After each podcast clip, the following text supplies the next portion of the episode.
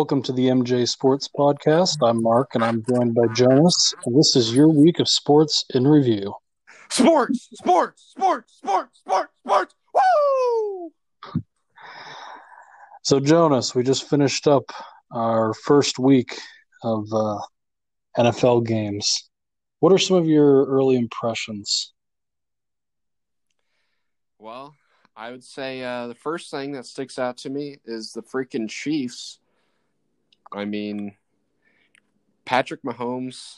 I mean, he just made bank uh, that that 500 mil over the the summer over the off season. So obviously, everyone's expecting him to play good. I don't think anyone expected him to not play good. But uh, I mean, the Chiefs look just as dominant as they were last year. And uh, I guess the other thing would be Aaron Rodgers returning to form. I mean, that's that must be nice for uh, for you. You're a Packers fan, so I'm sure you're enjoying that. Yeah, I gotta say it's good to uh, have that bad, bad man back. Um, but yeah, I'll, I'll, agree with you there. Uh, you know, I think everybody expected the Chiefs to be good. I mean, they they returned, you know, pretty much all of their starters. Um, this is a team that just looks like they picked up exactly where they left off last year, and you know that that's bad news for the rest of the NFL because Patrick Mahomes has been paid. Um, Clyde Edwards Helaire um, looks like he's a real solid addition uh, to their offense as well. Um, yeah, Damien Williams is uh, is crying to himself like, why why did I opt out? Right, right. it's it's just amazing that they've been able to keep everybody um, with how close they are up to the to the cap, but you know they're they've got some uh, some magic over there in uh, keeping this team together. And I also think, you know, Andy Reid is is one of the top coaches in the league. Um, that's pretty clear. Uh, unlike his uh, his face visor that he was wearing. I know his freaking mask or whatever it was. Yep, yep. So I did see that he said he wasn't going to go that route again, and I noticed that I don't think I saw another NFL coach wear one of those visors. So um, I think it's going to be typical masks for everyone for the rest of this season. Yeah, I mean, I don't even know if the visor would be accomplishing anyway, but but yeah, it yeah. was so funny. Yeah, and then I I guess the other thing the the Texans I can't tell if the Chiefs. I mean, obviously the Chiefs are good, but the Texans just kind of look like they're garbage. Like, I mean, I know you're thinking having De- uh, David Johnson as your running back. You know, maybe he's able to provide some relief for that offense, but obviously not having Hopkins uh, anymore is uh, is going to kill Deshaun Watson. But yeah, I gotta say that uh, that Bill O'Brien, I I am not high on him as a head coach or a GM, and and you know what, he might be he might be a better coach if he wasn't wasn't also the GM. You know, we see that sometimes this doesn't work out when these teams um, you know, try to hire somewhat the same person for both roles. Uh, obviously, the biggest failure uh, in that type of situation is Chip Kelly uh, from a few years ago when he kind of started clearing house for all the Oregon players uh, when he was yeah. in play, um, and that was just that was just an absolute mess. And then you've got, but I mean, you've got situations where it works, like with Bill Belichick. So I think it really just depends on the coach, but um, you know, it just seems like that that doesn't always work out too well. And I got to tell you that replacing DeAndre Hopkins with Randall Cobb, especially with my years of watching Randall Cobb in Green Bay, that's that, that's not even close to a uh, yeah a valid comparison when it comes to production value. So, and Hopkins had had a nice game in uh, with Arizona. So yeah, talk about uh, one of the several upsets, I guess you could say from from this past week. Uh, the freaking, which I thought the Cardinals would be good, but I didn't think they would be able to quite pull off uh, beating the 49ers this, you know, considering it's the first week of the season. but I guess maybe you could argue that you know no preseason and you know no real game time situations for the 49ers might have hurt them uh, this week, but I don't know. That was kind of a shocking uh, end to me. Yeah, no, no, I agree. Um, there, there's a couple. It was interesting to see. I wasn't exactly sure what what to expect. Um, obviously, some teams who have some more veteran players, um, you know, you, we all knew that they would probably be fine without the preseason. But some of these up and coming teams, you know, that are younger, um, you know, there's no way to know how they're gonna they're gonna be prepared enough for this regular season. I, I think the team that looked the most unprepared to me personally was the Browns um, in Week One against the Ravens. I mean, that just that was not a good game for them. It, it looked like nothing changed from when they had Freddie Kitchens. Uh, it looked like a Browns team that we all remember. And I mean, it's interesting because the Browns last year were the the team the last team in the regular season to beat the Ravens. I think it was like week four or something like that. And then obviously they got destroyed the second time they played them. But I mean, I, I was a little bit shocked that they didn't at least score more than six, considering they're supposed to have a good offense. Uh, but it's kind of, I, I think this week we kind of, or I guess uh, the, the Thursday night game between the Browns and the Bengals, you got to see a little bit better offense by the Browns, but obviously they're playing the Bengals, so it's still kind of hard to know where they're going to fall. I mean, I would guess probably in between the two performances, considering the Bengals have a garbage defense and the Ravens have a great defense. But yeah, well, well, and, and going back to that Thursday night game, you know, I think the real headline there, and sure, Baker played Baker played a good game on Thursday. Um, you know, I think he was out to prove uh, some of the haters wrong because he took a lot of heat for his week one performance. Um, but Joe Joe Burrow uh, threw the ball over sixty times, and with no preseason, which is something I would never expect. I mean, I know we're in a day where quarterbacks are throwing the ball a lot, but for a rookie who had no preseason warm up games, uh, had a had a limited off season. I mean, it's it, I mean, you know, their running game couldn't get it, get it going, but still, sixty times. I mean, the Bengals are just they're gonna they're gonna lean on Joe Burrow all year, and clearly, this isn't a team that's ready to contend, especially in that division where you have to go through that gauntlet of a Steelers defense, and then you have to put up with the Ravens with their offense and defense. I mean, they're they're still a couple years away, in my opinion. But I mean, so far, Joe Burrow with no preseason so far. I mean, I've been I've been impressed with his performances. Um, I don't know how you feel.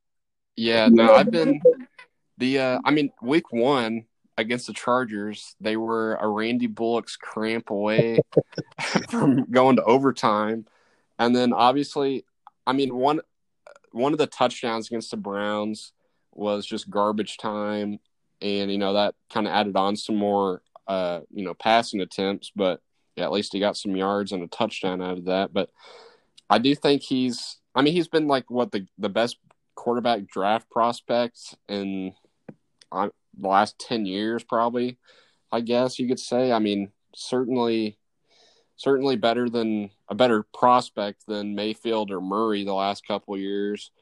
So, yeah, I think he's got a good career, and obviously they ha- kind of have to lean on him because their offensive line is so bad. They can't get Joe Mixon going ever because of that, and it's just kind of like a, a chain chain effect. I think as far as that goes, they definitely need to draft some offensive linemen next year. Yeah, I agree. You know, a lot of teams that are going through rebuilding processes seem to always try to draft that franchise quarterback first. And you know, if if you've got a guy with the talent and the hype of Joe Burrow, you know, obviously you've got to take him. Um, but you know, I think in the past we've seen that when teams, you know, build up those other parts of their offense first. So maybe you bring in, do something like what the Dolphins have done and bring in a veteran quarterback like Ryan Fitzpatrick who can run the offense. You know, he's a veteran, he's played all around the league. But then, you know, start to build up some of those other weapons around him. Because, you know, obviously when you think of the Dolphins, you know, Ryan Fitzpatrick, he's not their future. he'll he'll be right. retiring. He'll be retiring in the next few years. So, um, but you know, you start to build that O line up because you know if you send a rookie quarterback out there, and we we've seen it happen time and time again, where there's an absolutely horrible offensive line. You put a rookie out there, and they just have no chance because one, these players are all bigger, faster, and stronger than anyone they played in college. So you know, some of those plays they might have been able to make in college running out of the pocket, you know, they're just not able to, they don't have that quickness. And, you know, you don't really get to um, build up your skill with that until you start facing them. So when you don't have receivers to throw to, when you don't have an offensive line, it really hurts. Um, you know, and, and so I think Joe Burrow is going to be fine. You know, I, I do think that Joe Mixon's a good running back. I just think they've got to do whatever they can to improve that line. I mean that that offensive line is just horrible, and it it hurts Joe Mixon too because if you can get that line going, then you can get Joe Mixon going, and that'll just open up all the opportunity for Joe Burrow and the wide wideouts uh, in the future. So I think that's something that we're going to see the Bengals try to build on in the coming years. But it's it's definitely they've started their rebuild, but it, they're not quite close enough to being ready to no to compete yet. But uh, speaking of rebuilds and quarterbacks that can actually win, how about uh, Gardner Minshew? That that Minshew mania coming back for year number two. I I gotta say, I don't think anyone expected them to win that game. And you know, Gardner Minshew for where he was drafted last year. I mean, there's no expectation he was going to be the starter down there. You know, Nick Foles gets hurt, and that opens up all the opportunity for him. And you know, he had a nice season last year, but with the Jaguars seemingly trying to get rid of every decent piece of talent they have, I mean. Yeah. No, no one expected their offense to be able to do anything. I mean, you lose Leonard Fournette, who is the biggest weapon on that offense. I mean, you know, last year he had a great year. And and they don't even trade him. They just cut him. I mean, I I heard that there weren't a whole lot of, you know, offers or anything like that out for him, but I just don't see the reason to press it and and let him go. I mean, that team is already going to have a hard time with their defense um, after they let Jalen Ramsey go. So, I mean, I'm interested to see where this team can go because I mean, I I like Gardner Minshew. He's got a lot of personality. He's a real fun character down there, and um, you know, he he's probably out there trying to prove because if they tank, you know, they, everybody's saying they're going to try to tank to get Trevor Lawrence. Um, but I think Minshew's out there to prove that he can be a franchise quarterback for them. So I'm real excited to see what he can do. I mean, he, he's he's almost been like a, a, better Baker Mayfield at this point. Yeah, like, yeah. He's definitely got. They both definitely got the same personality. That's yeah, for sure. Yeah. So, and I'm interested to see where. I'm also interested to see where you know some of those how their wide receiver position plays out because it seems like Jacksonville, you know, they have a receiver who kind of comes out of nowhere, has a good year. That receiver leaves and gets signed to a big contract. You know, we saw it with Allen Robinson, which, you know, now Allen Robinson wants out of Chicago, and personally, I don't blame him. Um, well, when you have Mitch thrown to you, it's kind of uh, inevitable. Yeah, yeah, but I'm interested to see where Chark goes this year to see if he can keep it up because last year he put together a really impressive season. So I'm just interested to see if he he's really the real deal at wideout or if he kind of had one of those fluke seasons. I mean, he had a pretty decent first game. and think he had like 40 yards and a touchdown. Yeah. So not, not too bad of a first game. I did see because I was saying about picking him up on the uh, the waiver wire. There was uh, some guy named Shenault Jr. that caught a touchdown, like 30 yards and touchdown for Jacksonville. Never heard of him in my life. but that's that's how those uh that's how Jacksonville does their wide receiver group. It's just a bunch of nobodies that that end up uh you know performing well. So I gotta say another big surprise for me from week one was the Washington football team pulling out a win mm. against the Eagles. the I mean- football team, I, I mean, it's about time they got a a win.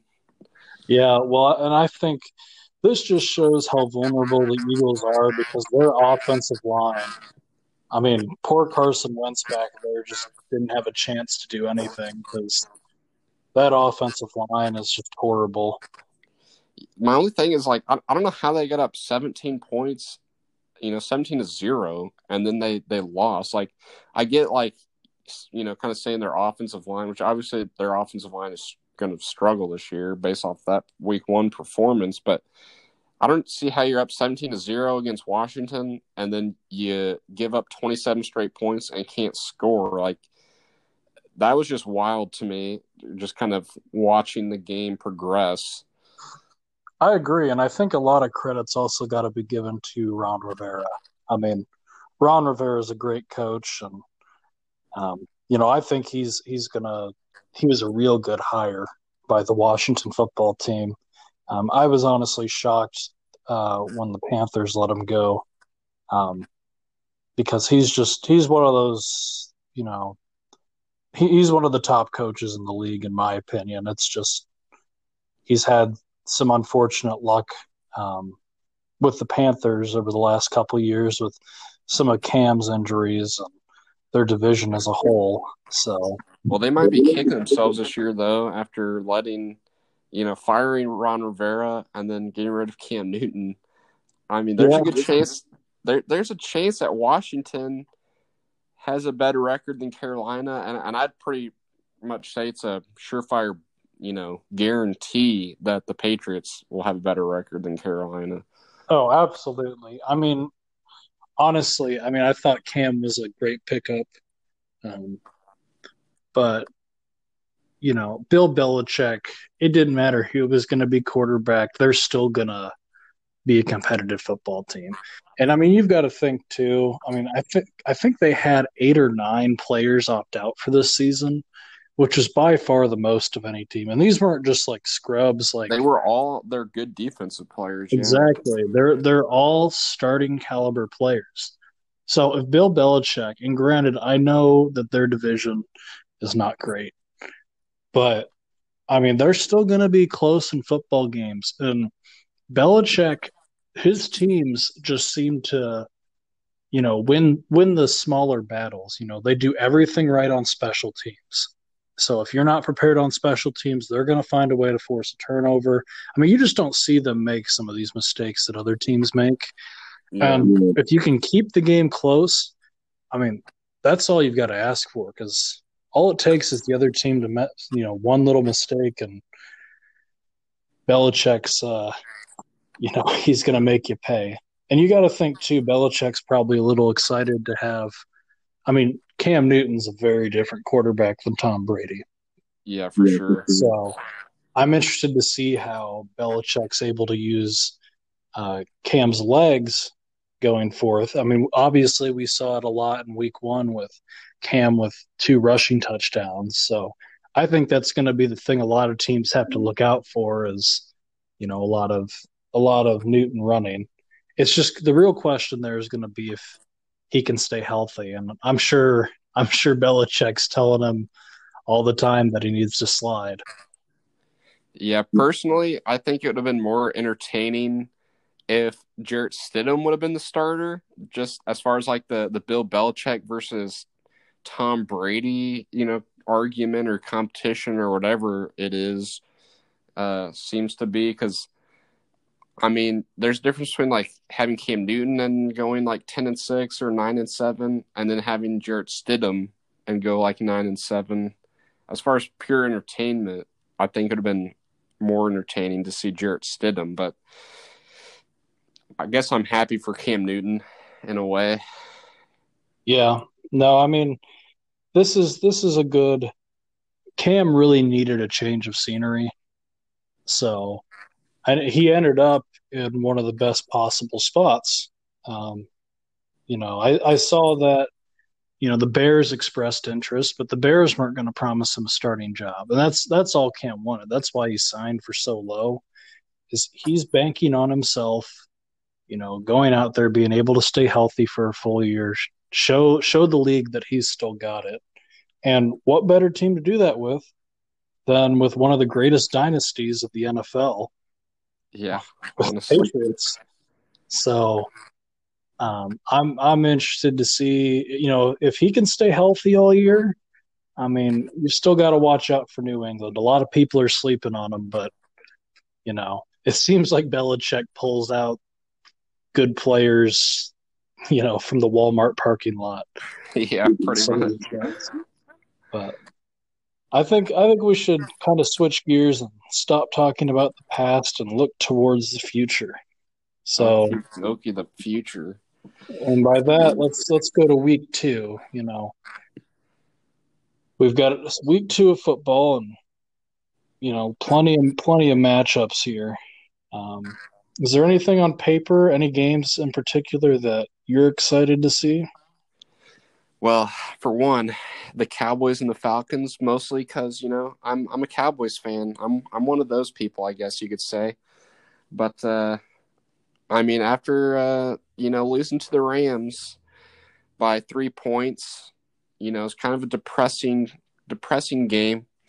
I'm hoping that we can can pull it out against the Falcons. I think we should be able to, but I don't know. I that that decision to go for it on fourth down whenever we could have kicked a field goal and tied it last week you know, a little bit strange to me, but I get being aggressive. I get not being, you know, the good old clapper and conservative Jason Garrett. But uh I don't know. I I think at least for this game, I'm, I'm to say we win like 27 to 24, something like that. But okay. I mean, I I can see that. It's going to be, you know, I don't think you guys have a whole lot to worry about with the Falcons defense, but you know, that offense has got some good weapons with Todd Gurley and Julio Jones and Calvin Ridley. So it'll just, you know, I'm I'm interested to see that game as well. I think that's going to end up being a high scoring game. Yes, yeah. hope I hope so for uh, for fantasy reasons. Well, I mean, I'm I'm excited, of course, to see my Packers play the Lions. Uh, I don't think it's going to be close. No. I mean, the Lions yeah. are going to be winning going into the fourth quarter. Well, and that'll be that'll be another, you know, typical game for the Lions where they blow a fourth quarter lead. And I hope so. I hope you, you know, guys win on a hail mary to Jeff Janis. well, Jeff Jeff Janis has been long gone. But the game I think I'm actually the most excited for is the Sunday night game between New England and Seattle. So I do think Seattle's going to win this game, but I'm more interested to see this. Is, this is a real test for this Patriots team. I think this is going to show a lot of, you know, how good are they really? Because I mean, they beat they beat Miami this last week. So this is this is I mean Seattle's Seattle's one of the top teams in the league this year. I think. I mean Russell Wilson just went off. So yeah. Yeah. and I mean you know they've got they've improved their defense. It's not the Legion of Boom uh, by any means, but you know they did bring in Jamal Adams this offseason. So I, I think that's going to be a pretty exciting game to watch, and you're definitely going to have a lot of uh, you know pretty pretty interesting coaching matchup there between Bill Belichick and Pete Carroll, two of the most experienced coaches in the yeah. league. Rematch so, of the Super Bowl like five years ago. yeah, yeah. They're. I don't think Seattle's going to pass it this time. But well, to be honest, I don't think uh, I. I don't think they're going to really have to make that choice because I think this game's like looks good on paper, but I think Seattle is going to win by like two touchdowns. I think it's going to be more like a learning learning game for for Cam Newton in the Patriots offense. But I I mean, I don't know. I, obviously anything can happen with Bill Belichick. But I, I feel like Seattle, at least based off week one, Seattle should win this game by by I don't know, ten to fourteen points, I would guess. No, I, I absolutely agree with that as well. I'm just more excited to see Right. you right. know what what kind of a representation uh, this last week was of this Patriots team. But well, I was thinking that we could go through here and maybe make our picks for each game. Um, you know, just just who we think's going to win. I mean, obviously, we already had the Thursday game. I think everybody was picking the Browns. yeah, pretty though- much. You know, everyone was, you know, everyone's excited to see what Joe Burrow can do, and I don't think anyone's. I think the everybody likes having the Browns as the basement dwellers of the of the league. It's just kind of funny. So, I don't think anyone was cheering against this Bengals team. It was just, you know, the Browns have more weapons. Right. Let's go ahead and let's start off with the Jaguars at the Titans. Who do you have? I, I I'm gonna go Jacksonville in this game just purely on the fact that Gardner Minshew somehow does it again, and Ryan Tannehill finds a way to choke. That, that's what I'm going off of. You know, I want to pick the Jaguars here, but I think I've got to go with the Titans. You know, they didn't really get their running game going as much as they they uh, probably would have liked this last week. I think this week in practice, that's big focus. I think the Titans are going to win this game. I mean, that's a fair pick, and it seems. I mean, Derrick Henry does tend to kill the Jaguars, but it seems like the Titans, in order to go nine and seven for like the fifth year in a row, they just have to lose this game. That's a fair point. Uh, moving on, we've got the Panthers at the Buccaneers. Okay, I'm thinking. I don't know. I, th- I think Tom, Tom Brady, you know, kind of resets his mind after that first week. A little bit of miscommunication that first week. I think he resets his mind. I think they get going. Hopefully, Mike Evans plays more for them. Um, I know Chris Godwin's kind of doubtful, but I, I mean, I'm just going to pick Tom Brady on this one. So Yeah, no, I, I'm going to agree with you there. And I, mean, I I, I believe uh, Chris Godwin's actually already been um, selected as out for this game. But I think Tom Brady, you know, a lot of people were talking about how, you know, oh, this last week proves he's a system quarterback and yada, yada, yada. I think he's going to come out. Their offense is going to be much more polished. And I mean, they're just, they've got too many offensive weapons to not beat this Panthers team, in my mind. yeah, I agree. And it's, I mean, and I know that home teams don't have as much of an advantage as they have in the past because of no fans, but they are at home. So I'm going with the Buccaneers. Um, but next, we've got the Broncos at the Steelers. And I'll tell you, I'm picking Steelers hand down, hands down in this game. I mean, that Steelers defense is just way too good. Yeah, I'm picking Steelers, and I feel like if you need an explanation, uh, you just don't watch football. Yeah, I agree. I agree. Um, and so next we've got the Rams at the Eagles. Um, I'm going for the Rams because, I mean they've they've got those offensive weapons, and frankly, the Eagles' offensive line, I just don't think they're going to be able to hold up to. I mean, Aaron Donald could have a field day. I mean, it seems like he has a field day every week, but I mean, Well, I mean, he like the Cowboys have one of the best, you know, better offensive lines in the NFL, and could barely contain him.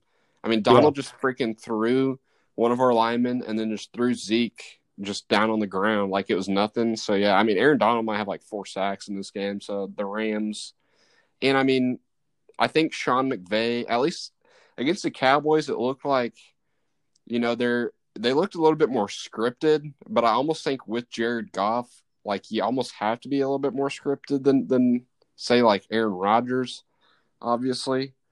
But uh, whatever Sean McVay is scripting up, obviously, is going to work. So yeah, Rams.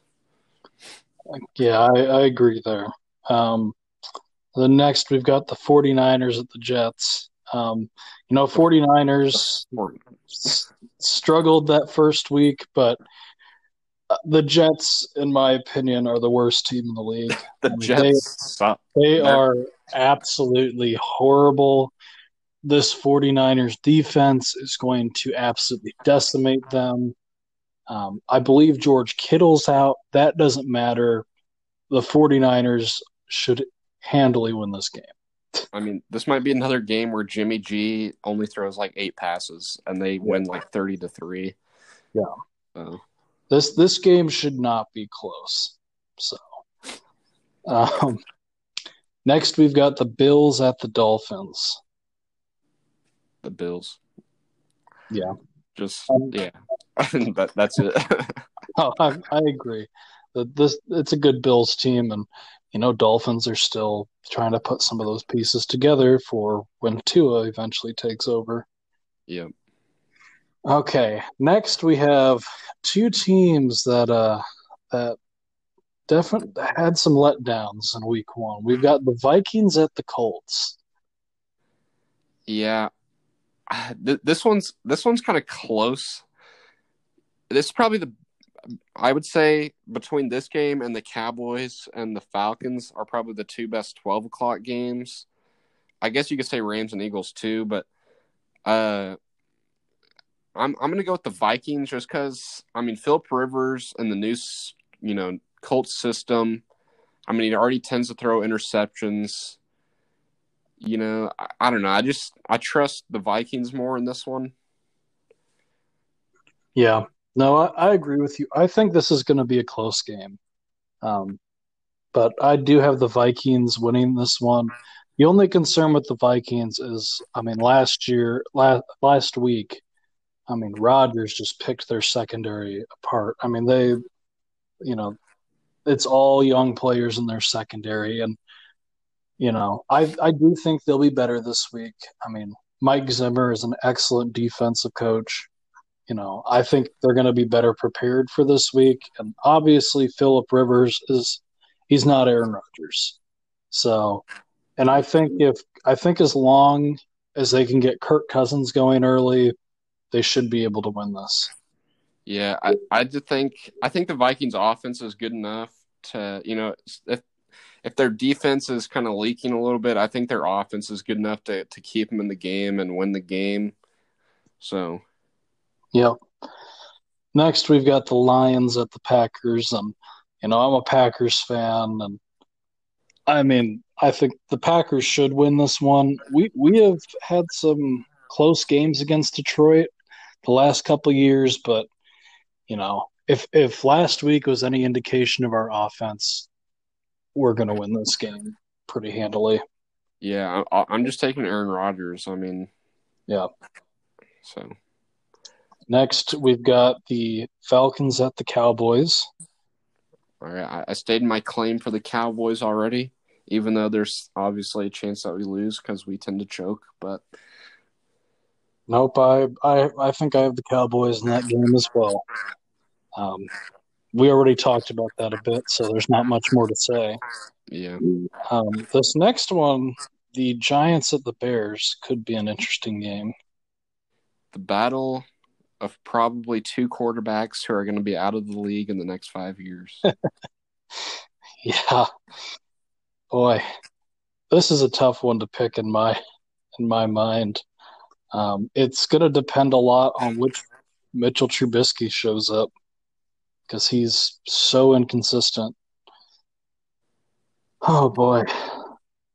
Um, Well, I'll you know I'll, I'll let I'll give you some uh, you know some some little driplets of of what I think here before you make your decision. Uh, I think the Bears defense it will be good enough to stop Daniel Jones.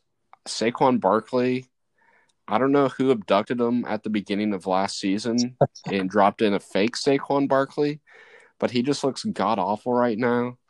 Uh, so I just think the Bears defense can carry long enough for Mitchell Trubisky to make like three decent passes and for David Montgomery to run like three yards into the end zone, like maybe once in this game, so that they win. But I think it'll be low scoring, like maybe like 13 to 7 or something like that. I think I'm going to go with the Giants. Um, you know, it that, this is a good Bears defense, but the problem that the Bears defense has had is their offense has been so bad over the last couple years that they're on the field all game. So it doesn't matter how good your defense is if they don't get long enough break. I mean, that's, eventually, that's and you can't say that. I mean, there's no way that Saquon has another performance like he did last week. I mean, he's just too talented of a running back. So if they can wear down that Bears defense, I think I think the Giants are going to win this game. But I agree. I I think it's going to be a relatively low scoring game. Bold pick, bold pick, but I like it. Next, we've got the Washington football team at the Cardinals. I mean, as as big of a surprise that the Washington football was last week, I got to go with the Cardinals. I just think the Cardinals are they're a good team. Yeah, I think it was more of like a fluke for Washington uh, than anything else. So I'll agree. I think adding DeAndre Hopkins, you know, is going to help their offense. I mean, they already have Fitzgerald and Christian Kirk. So I think you know, they're just going to continue to build on last week. It'll be big if they can start 2 and 0. Uh because I don't know, the extra wild card spot, the NFC West might pull every single wild card. There's a chance. That's that's true. Yeah, I mean, I just this Cardinals team has got too many offensive weapons, so they're I think they'll pull this one out by a pretty decent margin. Um, but next, we've got the Chiefs at the Chargers, and you know the Chargers they won, but they got lucky. I, I think they're going to get absolutely blown out by ch- the Chiefs. I mean, no oh, offense, yeah. no offense to Tyrod Taylor, but this I think this Chiefs team is going to ru- just throw all over them. I wonder what the betting lines on the Chiefs going like 19 and 0 are. I feel like it's got to be higher than normal. it's probably true. It's probably true. Um, and then next we've got the Ravens at the Texans. Uh, the Texans just they're not doing it for me this year, and they're playing the Ravens. That's just a, a, a double downer. So Ravens on that one. Just Ravens too good of a team, obviously. Yeah, I mean it's a tough. They they have such a hard schedule starting out the year against the Chiefs and the Ravens. So, but I yeah, the Ravens are they're going to win this game. They're they're too good of a team not to. So, uh, and then we've got the Patriots at the Seahawks. Uh, we talked about this one a little bit earlier. I I think the Seahawks are going to win this game. Yeah, we both were saying the Seahawks by probably 10. Yeah. Yep. And then on the Monday night game, we've got the Saints at the Raiders.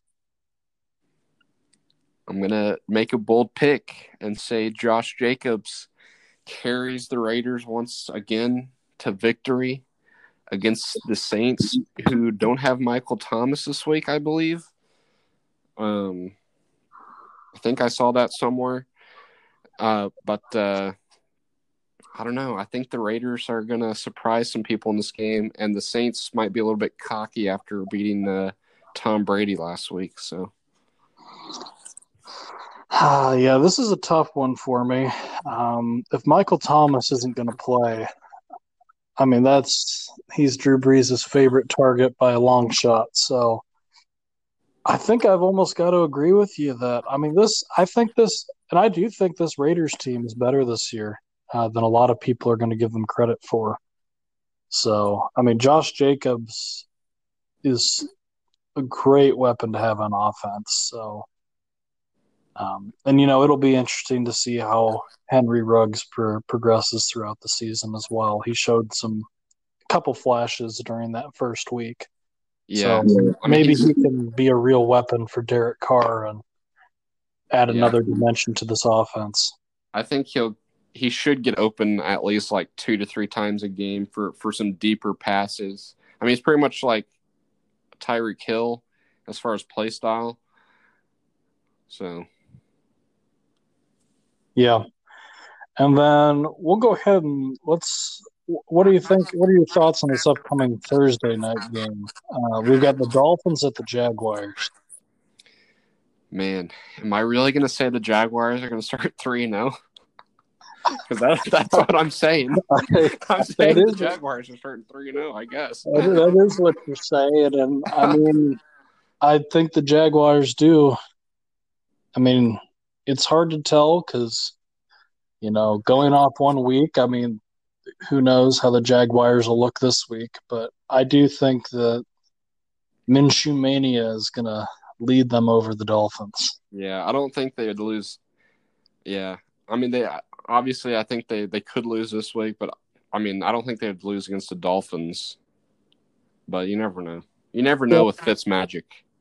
Yeah, no, yeah, depends on which version shows up, yeah. but uh, so you want to, uh, you know, I, think we covered a good majority of of stuff there, kind of recapping what happened, and then uh, moving on to our, our predictions for the week. And I guess the uh, the next biggest thing, I, at least in in our minds, is the good old MLB. So That's right. And you know, I'm I'm a Milwaukee Brewers fan and Jonas is a Texas Rangers fan and you know, this season has been kind of a letdown for the both of us, but you know, I'm sure I speak for both of us and that I'm just happy we got some baseball this year. Um, Yes, it was uh you know, I was expecting a little bit better. Certainly not as bad as what we are. It's been kind of depressing. But I agree with Mark. The first baseball game, watching that first sweet Texas Rangers game, man, that was great. yeah, what I'm more interested to see is we've seen a lot of star players this year. I mean, obviously being a Brewers fan, I can think of Christian Yelich. Um, but there's been a lot of, you know, stars who have just not been able to get it started or get it going at all this year. So I'm more interested to see, and I, you know, granted, I don't think that surprises, you know, a ton of people. I mean, it's hard to get going in a 60 game season because you got to think the pressure's even, even um, heavier on those types of players, just especially on someone like Yelich who just signed a new contract extension, biggest deal in Brewers history. Um, you know, the pressure's got to be huge. So I'm more interested to see how some of these players rebound next year. Um, and, you know, because, you know, some of these guys, you know, you can bring up like Eugenio Suarez, you know, had a big year last year for the Reds. Um, has just not been able to piece it together this year. I mean, was last year a fluke? I mean, I think next season's going to be real interesting because that'll be more telling of who some of these players really are. Yeah, well, I don't know. I, I think it's a little bit deceiving because, at least to me, since the season started, it feels like it's been really slow with everything going on outside of sports. Uh, so, you know, usually they're playing triple the amount of of games that they're playing, and I mean, you are seeing some of these guys like like Rafael Devers for the Red Sox. I mean, he kind of he was pretty bad to start the year, but you're kind of seeing him pick it up. Uh, you know, around 45 games or so, and he's starting to hit some home runs, starting to bring up that average. And I, same thing with like Suarez and Yelich. You can kind of tell that they're trying to pick it back up here, but obviously with just the shortened games, it's really hard to tell, and it's going to make it deceiving for next year. like Luke Voit on the opposite end of that spectrum. I mean, he's been cranking, but last year he was cranking for the first half of the season, and then he just fell off after the All Star break. And honestly, I think you would see the same thing with with some of these guys who just are able to play really well for the first half of the season, and they just can't keep it up. And it's just going to be deceiving for next year. Uh, but like I said, it just felt like it's just felt it has felt like a full season of games, even though it hasn't been anywhere near a full season of games. Kind of weird. Right. Nope. I I agree with that. It's it's kind of hard to believe that you know it's it's only been close to 60 games at this point. Um, and you know, coming up here at the end of the season, I mean, we've got some. You know, it's not as tight in the AL um, for the wild card race because they did expand the playoffs, but in the NL, it's it's a pretty close race to see who's going to get those final spots, and especially in a division like the NL Central, where that number two spot is still completely up for grabs. Um, I mean, you've got Cincinnati and St. Louis, uh, who are both at 500. Now, part of it is St. Louis because they had their um, they had to miss so many games because of their COVID 19 outbreak. Um, they're still a couple games behind. And five of the games they have to play this next week are against the Brewers. So, and the Brewers also have an upcoming series against Cincinnati. So, who knows how the Central is going to finish out? I mean, that it could be any of those teams aside from the Pirates. The Pirates are their typical selves, but I mean, you also have teams. I mean, I, I've been seeing things. You know, San Francisco right now, they're right there. Um, you know, maybe they can start back up there every other year. oh, geez. I don't think anybody wants that type of champion success. I mean, you know, who knows? I mean, they've kind of got one of those kind of strange. I mean, they've had some breakouts this year. I mean, Mike Yastrzemski's had a a real nice year for him. So yeah, they they've had some some surprise. To me, it's more disappointing that Colorado couldn't keep up what they you did at the beginning of the year. Because I would, I just want to see like Charlie Blackmon, Trevor Story, and Arenado in the playoffs for once. Yeah, that's that's true. I mean, those are they've got they've got some offensive stars there, but they just can't seem to pull it together. And then you've also got Washington, you know, the defending champions who are unfortunately not going to make the postseason this year. Uh, you know, right now they're currently at 19 and 30. So, I mean, you know, they were lucky that they got one fully healthy season from Strasburg because look what it did for him. But obviously, I mean, it, just relying solely on Max Scherzer, who just keeps getting older. I mean, I don't see them. I, I really don't see them being competitive again until they do like a rebuild. Yeah, I mean, and they lost some talent, um, you know, over this last year, and obviously, you know, like Howie Kendrick, he's going to be retiring here pretty soon. I wouldn't be shocked if he retired this offseason.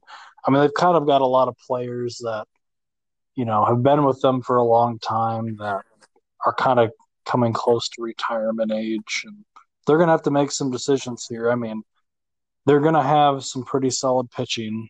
You know, they've still got Scherzer and they've got Strasburg and they've got Patrick Corbin if you know he can stay consistent. But from there, I mean this this is a team. I mean they have they have Juan Soto, who's one of the young stars of the game. I mean, yeah, it's hard to believe how good of a player he is.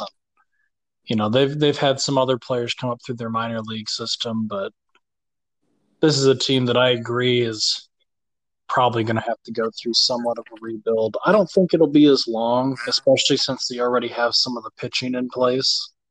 Um, and usually that's the hardest thing is to yeah. find consistent, you know, you really need to find that ace, and then after that, you know, if you can get your if you can get three consistent pitchers in your rotation, you're starting to look a lot better. They've already got that there, so it's just filling out the rest of that roster, and they really need to improve that bullpen too. But maybe maybe they're able to do something in free agency. Yeah, and one thing I just want to go go back to you had mentioned the Cardinals. You know, the Cardinals obviously had that outbreak. Uh, like the Cardinals and the Marlins, the, the two teams that had to miss the most games.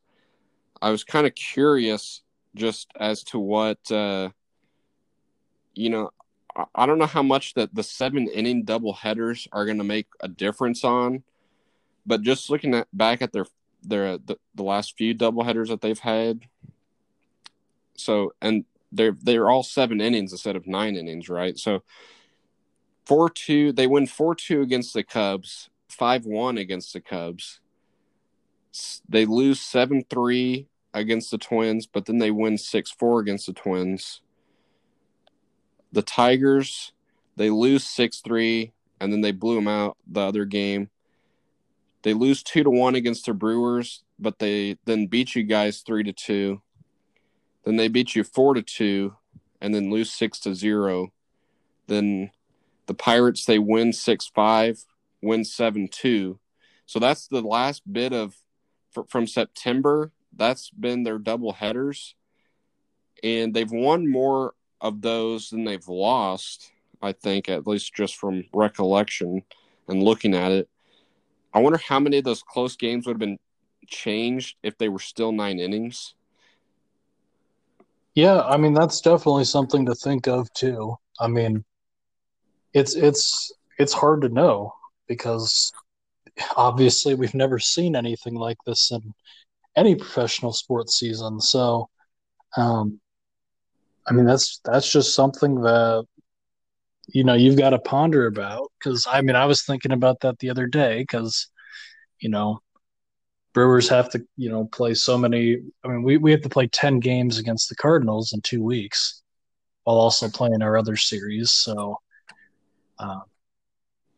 because um, I mean, you guys played, you guys played four double headers, uh, against them and you won you won one of those that was close two to one and then you won six to zero. So I, I, mean i'm assuming they probably wouldn't be able to catch up from six to zero but the two that they won were three two and four two. So i think those three could have i mean they could have swung well in any direction. and part of this too is you know, they've got so now in extra innings, you know, you start with a base runner on second. So in a seven inning game, you know, I've you know a couple of these games have gone to what's extra innings in the eighth inning. So I mean that's how we we lost one of them is, um, you know, which I mean the, I'm a little.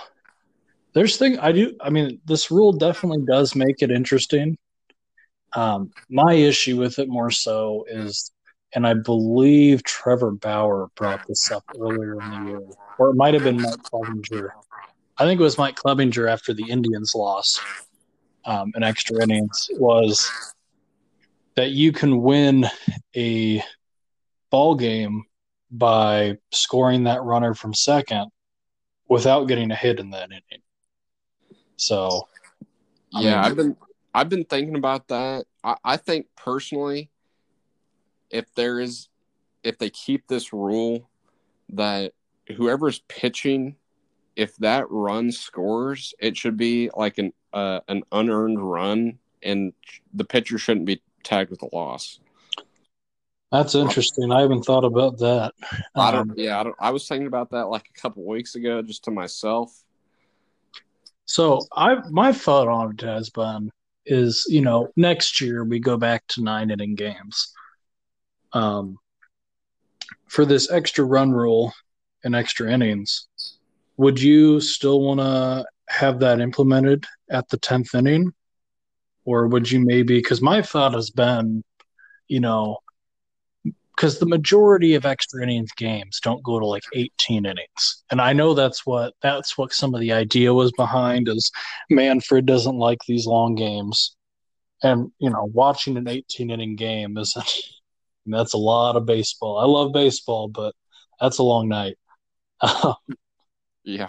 you know my thought is maybe implement it a little bit later. So maybe instead of implementing in the 10th inning you implement it after the 12th or something like that. You know, still give yeah. it a chance to let the game progress naturally, but you know, at that point in the ball game, you're starting to get to the point where it starts to affect teams longer than just this game because if they have to go that deep into their bullpen, you know, that affects them more in the upcoming week. And depending on how, you know, how deep they are in their bullpen, they might not be able to shuffle some of those guys as much as some teams do. So uh, what are your thoughts on that?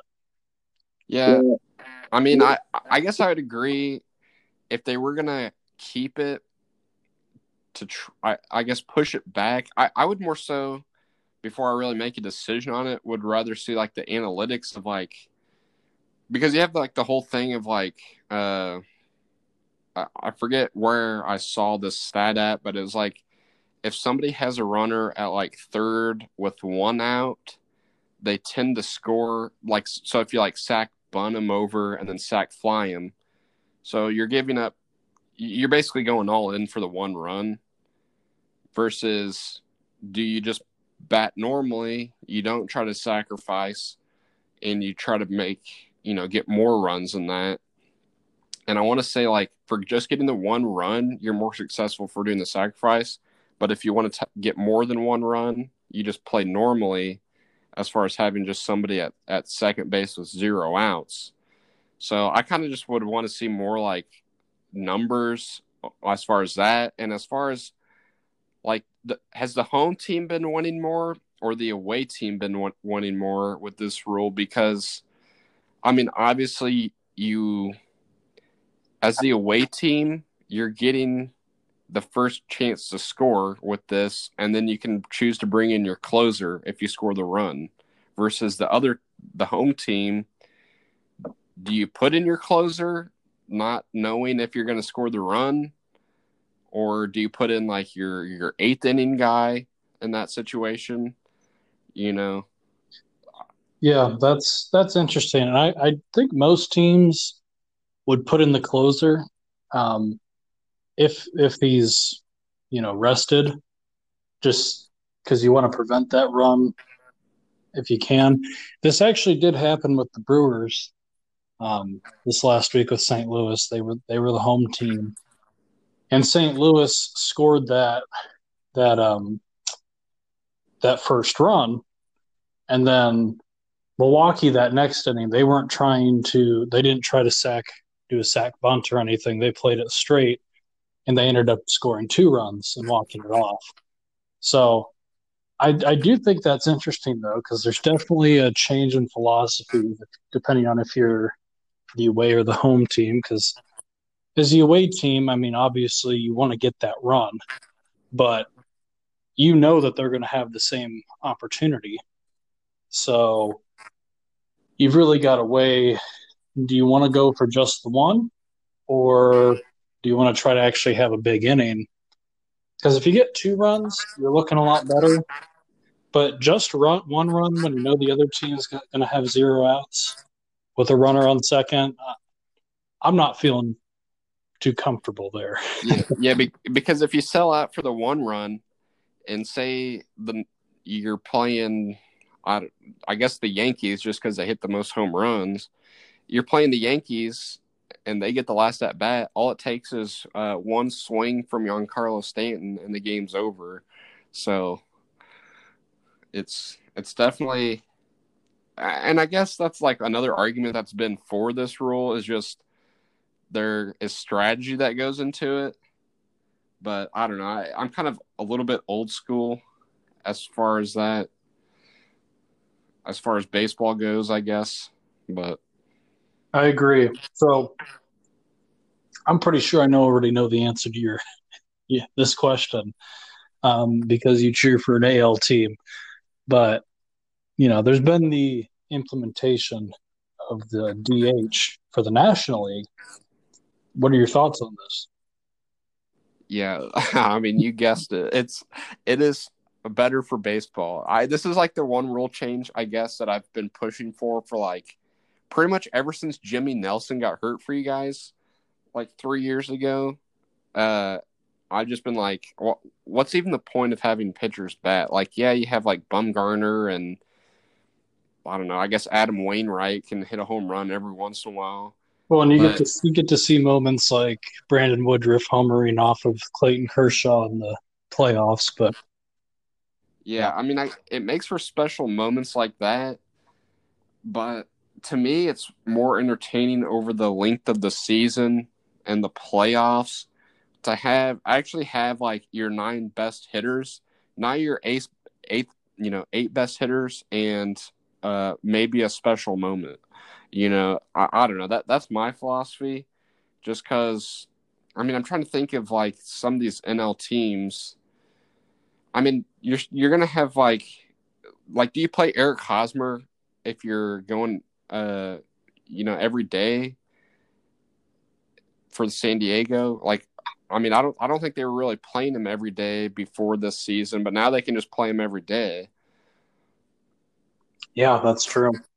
I mean, I'll I'll tell you where I'm at. You know, I've grown up watching the National League my whole life, and I would say before this season, for the most part, I've I would have always said, you know, I I like the fact that pitchers hit. Um, but after this season and after watching it and you know dealing with things like Jimmy Nelson going down, obviously, um, I think now I am pro DH in the NA, in the NL going forward. Um, you know, you also got to think like, you know, starters now might be given a longer leash because you know you would see teams, you know, if the game was close, you know, the sixth or seventh inning, depending on what the pitch count is, they would pull their starter um, to try to get a pinch hitter to get the inning going. And you know, it also does. I mean, I don't remember what the number is, but hitters hit below 200. Obviously, I mean they're not the overwhelming number of pitchers is is not a good. It's not good hitting. It's relatively ugly. yeah, it's so. I do think it's actually probably at this point better going forward because again, then you prevent freak accidents from happening to pitchers on the base paths because that's not something that they spend as much time doing. So I think I, I actually think that's been one of the few good rule changes, and I would like to see it continue going forward. Yeah. Well, I guess uh, my next question for you is uh, who do you think is going to win the World Series? I think it's going to be the Dodgers. Ooh, the Dodgers. Oh God, you're killing me with that answer. I I do not like the Dodgers, but that's that is just a good team. I mean, their pitching's good. I mean, Clayton Kershaw's pitching great this year. I mean, they added Mookie Betts. I mean, but remember, postseason Clayton Kershaw, man. I I understand and I know that everybody seems to pick the Dodgers every year, and the Dodgers seem to do really well in the regular season, and then they find a way to choke. But I think in this shortened season, I think the Dodgers. Who do you, who do you have? Well, didn't you pick the Dodgers last year too? Um, I honestly don't remember. I probably did though their I team mean, is their, the thing is their team just always looks so good on paper. I mean, they spend a ton of money. They get big name guys. They keep their big name guys. Dave Roberts is a good manager. So, I think I, I think I'm gonna go with uh, Slam Diego here, and uh, I know a little bit riskier of a pick. Not really any playoff experience, but I feel like with eight playoff teams. I mean, right now they're the number two. I guess they'd be the number two seed, right? So they're going to be playing a team that normally wouldn't even be in the playoffs. So I, I think being able to do that in the first round, play, you know, obviously I think it, it's going to be like Milwaukee or Cincinnati or maybe Miami or Philadelphia that they'd be playing in the first round at this point. But I don't know. I think they're better than all those teams. And I don't know. I think I just don't trust in the Dodgers. I think they're the easy pick. I think the Yankees are kind of an easy pick, although they haven't been as strong. And I, you're certainly right, the Dodgers being good on paper, but I don't, I don't know if, if the Dodgers, you know, say the Dodgers have to play Milwaukee. There, there's no reason to say that Milwaukee couldn't sneak three games past them in that first round. So I, I don't know. I'm just I'm going with the hot hand here in San Diego. So my my one concern with San Diego is their pitching because and and their pitching's been better, but I mean they got Clevinger. I, I know they have Clevinger, but they've been a little inconsistent with some of their pitching. Now, granted, it hasn't mattered as much because they have a great offense. I mean, that is just they, they've been getting it done. So, I mean, that's my only thing. I think the Dodgers are stronger when it comes to overall, but yeah, that that San Diego team could make a lot of noise too. I, I wouldn't be sleeping on them. Okay, well, well who do you have from the AL? Because I guess obviously we both just chose our NL, you know, winners. But who, who do you have coming out of this this AL side? I am going to go with a very bold prediction here. And I'm going to go with the White Sox. Oh, God. So, I mean, the White Sox have been a good team this year. I mean, I know they get to play some crappy teams like the Royals and Detroit, but I mean, when they're when they're when they're all like kind of playing together, I mean, you've got Tim Anderson, who's always getting on base. Jose Abreu has just been phenomenal this season. I mean, they've got a lot of young talent. And their pitching staff has really taken the next step forward this year. And, you know, that you got to think too, like they've got Yasmani Grandal, who hasn't quite played up to the offensive standards he's been hitting better lately. But they can get him going fully too. I mean, that's that's a good team. I agree. I agree. It's a good team. It's a good team. It's not a bad pick. It's pretty much like me picking San Diego from the NL. Uh, but uh, you know, I'm gonna make a risky pick. This team is probably not probably they are the most hated team in baseball right now. Oh boy. I'm going to say Houston even with their lackluster season so far, they don't even have a winning record right now. But guess what? They're the number 2 seed in the AL West. Jose Altuve just came back. I know he's sucking it up this season. I just think they somehow find a way. And actually, remarkably, they are still 18 and 8 at home and they're not even banging on a trash can this year. so I don't know. I just I think they're going to find a way to redeem themselves, and I just don't want to pick the Yankees. Uh, that that so so yeah, I, am going to go with the Astros, but they're going to lose like four one against San Diego. Okay, I mean. I feel like the loss of Gerrit Cole for them is pretty detrimental to their their playoff success. I know they've still got a pretty good team there, but oh boy. I know. I, just, I, I, I, don't think I could pick them out of good faith after after the uh, all the stuff that came out this off season either. So, well, well, you know, we talked quite a bit about baseball. Um, Want to touch on the NBA and the NHL real quick? Yeah, we can touch on the uh, the NBA real fast. I mean, obviously, I'm a Bulls fan, um, so I have not cared a whole lot about this NBA restart. I've I'm cheering for the Heat though, and the Heat have been as hot as anybody so far. I mean, I know they're coming out of the Eastern Conference, which is definitely weaker, but I didn't expect them to beat Milwaukee um, like they did. Yeah, I mean, I had them beating Milwaukee, but I thought it would go like seven games. So Yeah. I was. I mean, they they did just like obliterate them.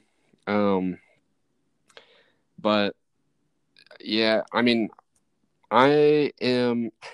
I guess I'm technically will affiliate myself with the Spurs, uh, but I also cheer for the Mavericks, and I also cheer for uh, whatever team Kawhi Leonard is on because he used to play for the Spurs. I know a bunch of Spurs fans hate Kawhi Leonard, but uh, you know I'll cheer for him. I also like the Raptors, just going back to the Chris Bosh days.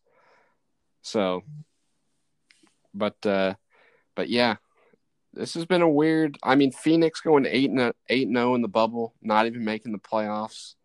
I mean, that was a wild story just to start, and then obviously, I guess the most surprising thing that has happened is the uh, the Clippers being eliminated by the Denver Nuggets. Did you watch very much of that series? I didn't watch a ton of it. Um, I I would usually tune in in the at the end of the game just to see if anything would happen, but I didn't I didn't follow it too closely. Yeah, I mean, I pretty much basically my whole strategy for the NBA has just been I'll turn on the fourth quarter because usually the first three quarters mean absolutely nothing. So, Yeah, but I mean, after game, I mean, they got up 3 1, and I was thinking, okay, Denver wins another game, and then the Clippers win game six, and we get the Clippers versus the Lakers, which is what everyone wanted to watch. And uh, I don't know. I guess Denver just has to get down three to one in order to win a series. yeah. I don't know. Well, they've got they've got a they've got a tough test up right now, um, playing the Lakers. So, I mean, I, I this Lakers team. I mean, they're going to be tough to beat. They got a lot of veteran talent. I mean, you know, Anthony Davis is getting it done for LA right now. You know, I I was looking and he he had a better game than LeBron, but I mean, you can't sleep on playoff LeBron either. I mean, I'm not a huge LeBron fan personally, but got to respect what the guy can do as a basketball player when he needs to do it. So, Yeah, mm-hmm. I mean, actually, I, I think Anthony Davis has been better in the playoffs than LeBron has been, but I mean, obviously, you still need LeBron in order to get where they're at. So yeah, you can't really discredit LeBron, but I I don't know if he's like I don't I don't know if he's better than Anthony Davis at this point, at least for looking at just purely the stats. I don't I don't know what you think about that.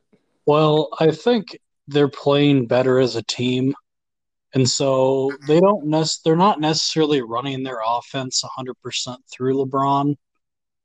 Um, you know, LeBron has got, you know, Anthony Davis is a huge weapon.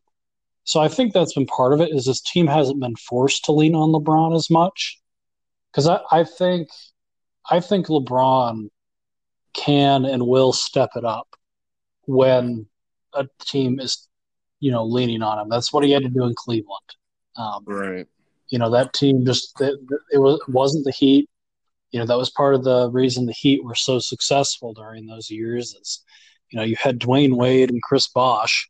I mean, the big three. That's kind of you know where that that really became a huge deal. Is you know LeBron could still take over a game, but you also had those accompanying pieces that could step up when needed and could draw some of that attention away from LeBron. And I think that's part of what Anthony Davis has been really good about this year is, you know, he's he's been able to force them to play a more balanced attack. So, because teams are still going to guard LeBron, you know, they're gonna they're gonna focus up on him, you know, more probably. Right. But, you know, you can kind of switch between the two because if a team chooses to cover cover LeBron more, because you, you, you can't choose to just cover both of them. You're not going to be able to play defense at all if you choose. You know, you can kind of focus in on one player so if they choose LeBron, AD steps up, and if they choose AD, LeBron steps up. And I think you'd rather try to force AD to step up than force LeBron to step up. Yeah, just I, I I would agree, and I think I actually think the Lakers got better uh, after going into the bubble because like Avery Bradley out, opted out, and then I think somebody else opted out, but I forget who it was.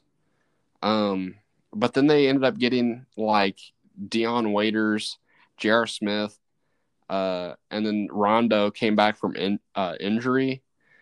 So I actually think I don't know why everyone was so high on Avery Bradley because personally I think he's kind of a just I don't know I just don't think he's very good. Um, but yeah, like you said, like just looking at the stats, LeBron played 31 minutes and had 15 only 15 points, uh, but 12 assists to go with that. Anthony Davis played 33 minutes, had 37 points, 10 rebounds. So at least looking at the stats, I, I wasn't able to watch the game, but it was a blowout. Anthony Davis looks like he can step up whenever the moment calls for it. Yeah. Yeah. So I, I guess, you know, to move things along a little bit, What's your finals prediction? Um,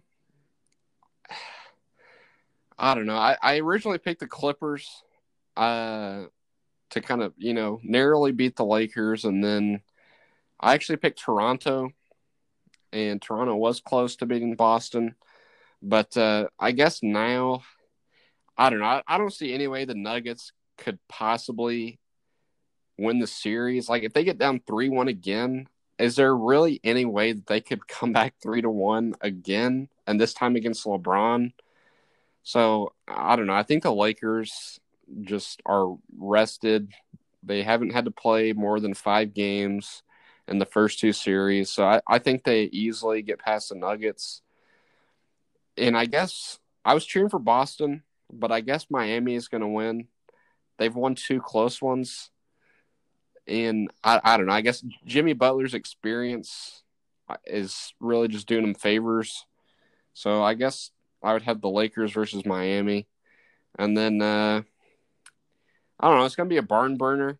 I'm cheering for Miami, but I think the Lakers are gonna win. I I don't I don't know. I just think they have the best. I mean, you have LeBron and AD.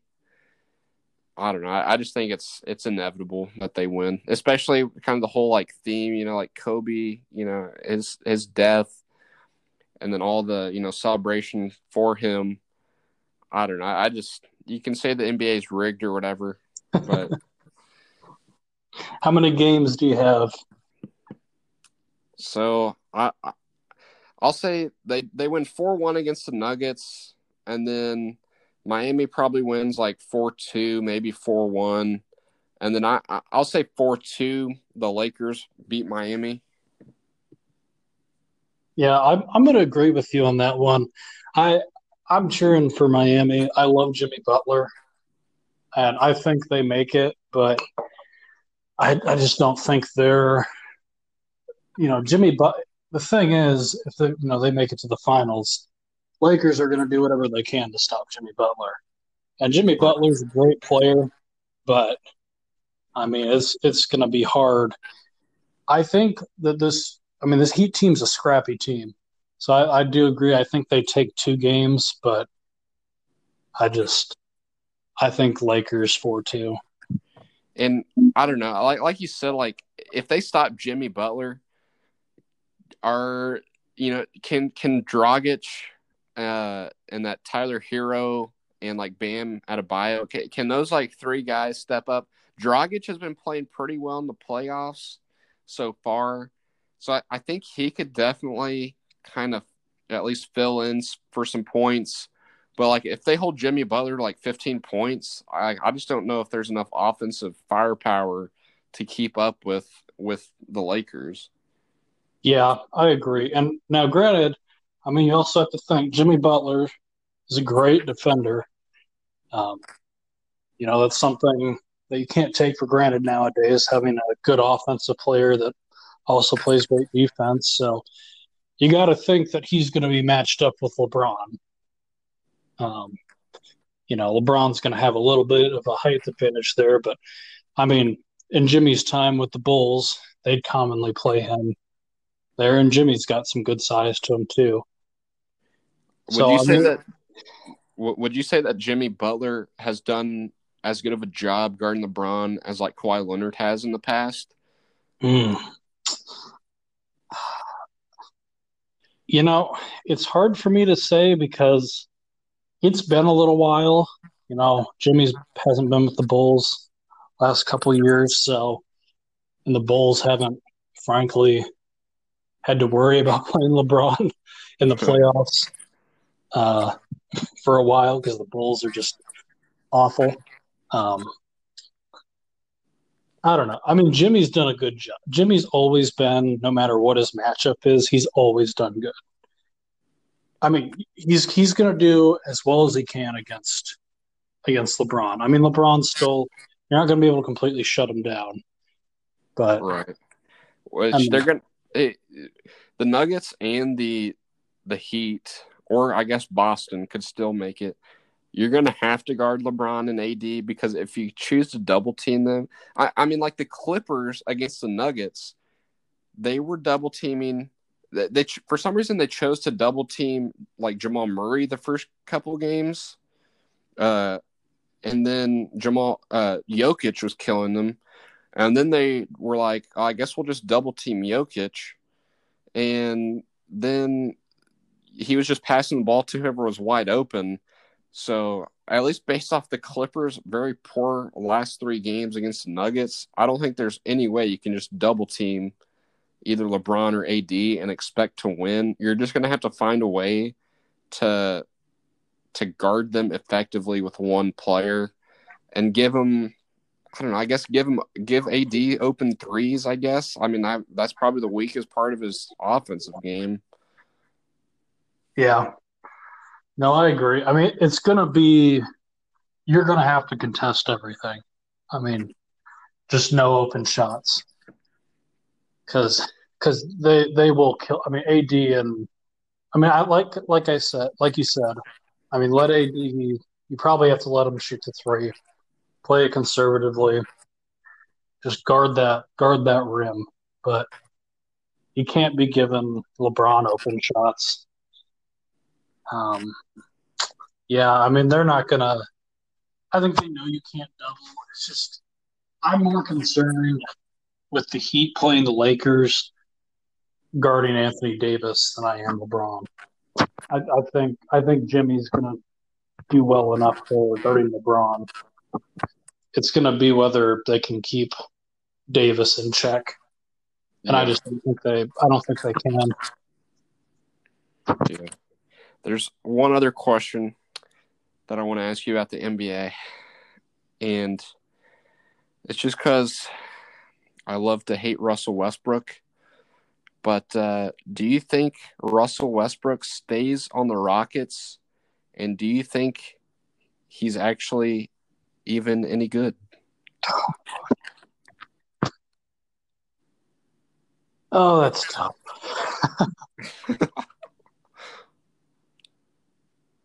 Russell Westbrook. Look, his whole career, he's kind of been. Look, that's not original for me to call him a stat patter, but that's kind of what he's been. Like, he puts up good numbers on a sheet, but he's not exactly as great of a team player. So I, will say he's overrated. I I don't. agree. I, I'm not going to say he's a bad player. He needs to be the focal point of that offense. Like that. That's just how it's got to be. And I. I don't. I don't know if. I don't know if he leaves the Rockets. I think he should. I think it'd be better for both parties. But I don't know if it happens because I just think having Westbrook and Harden. I mean, you, you keep Harden out of those two, but yeah, that's that's tough. Yeah, I I just wanted to establish that I would also go with James Harden. James Harden and Chris Paul were a better combo. James Harden by himself is better for the Rockets than having both of them there. And I just want to establish, at least myself, as hating Russell Westbrook. He's complete trash. Get him off my team. Get him out of the NBA. I don't care. I never want to see him again. Good to know. That is Jonas's view on Westbrook. That's my hot take on Russell Westbrook. All right, now we're going to move into our shortest segment of the day, the NHL. Oh, baby, the NHL. Man, can I just say, I just want to, you know, by now you should expect me to be a Stars fan. Um, you know, because obviously I like the Cowboys, the Spurs, the Rangers. So, I mean, it just makes sense to be a uh, a Stars fan. But uh, hey, we're in the world, or not the World Series. The uh, we're in the Stanley Cup, first time in 20 years. Uh, you know, we won back in 1999. We got there again in 2000, but lost. And uh, you know, it feels good to have Dallas sports team, and uh, you know, having the chance to win it all. And uh, you know, it's it's the team I watch the least. It's the team I care about the least. But uh, you know, at this point, I'll take it, and I'm just hoping that we can win. So, Yeah, I mean, you know, Black my Blackhawks have, you know, they they struggled. They get they got into salary cap issues after, you know, signing some of their core guys, Jonathan Toews and Patrick Kane. But, you know, it was good to see the team. You know, they played well going into the playoffs, and you know, they just got outmatched by a very good Golden Knights team.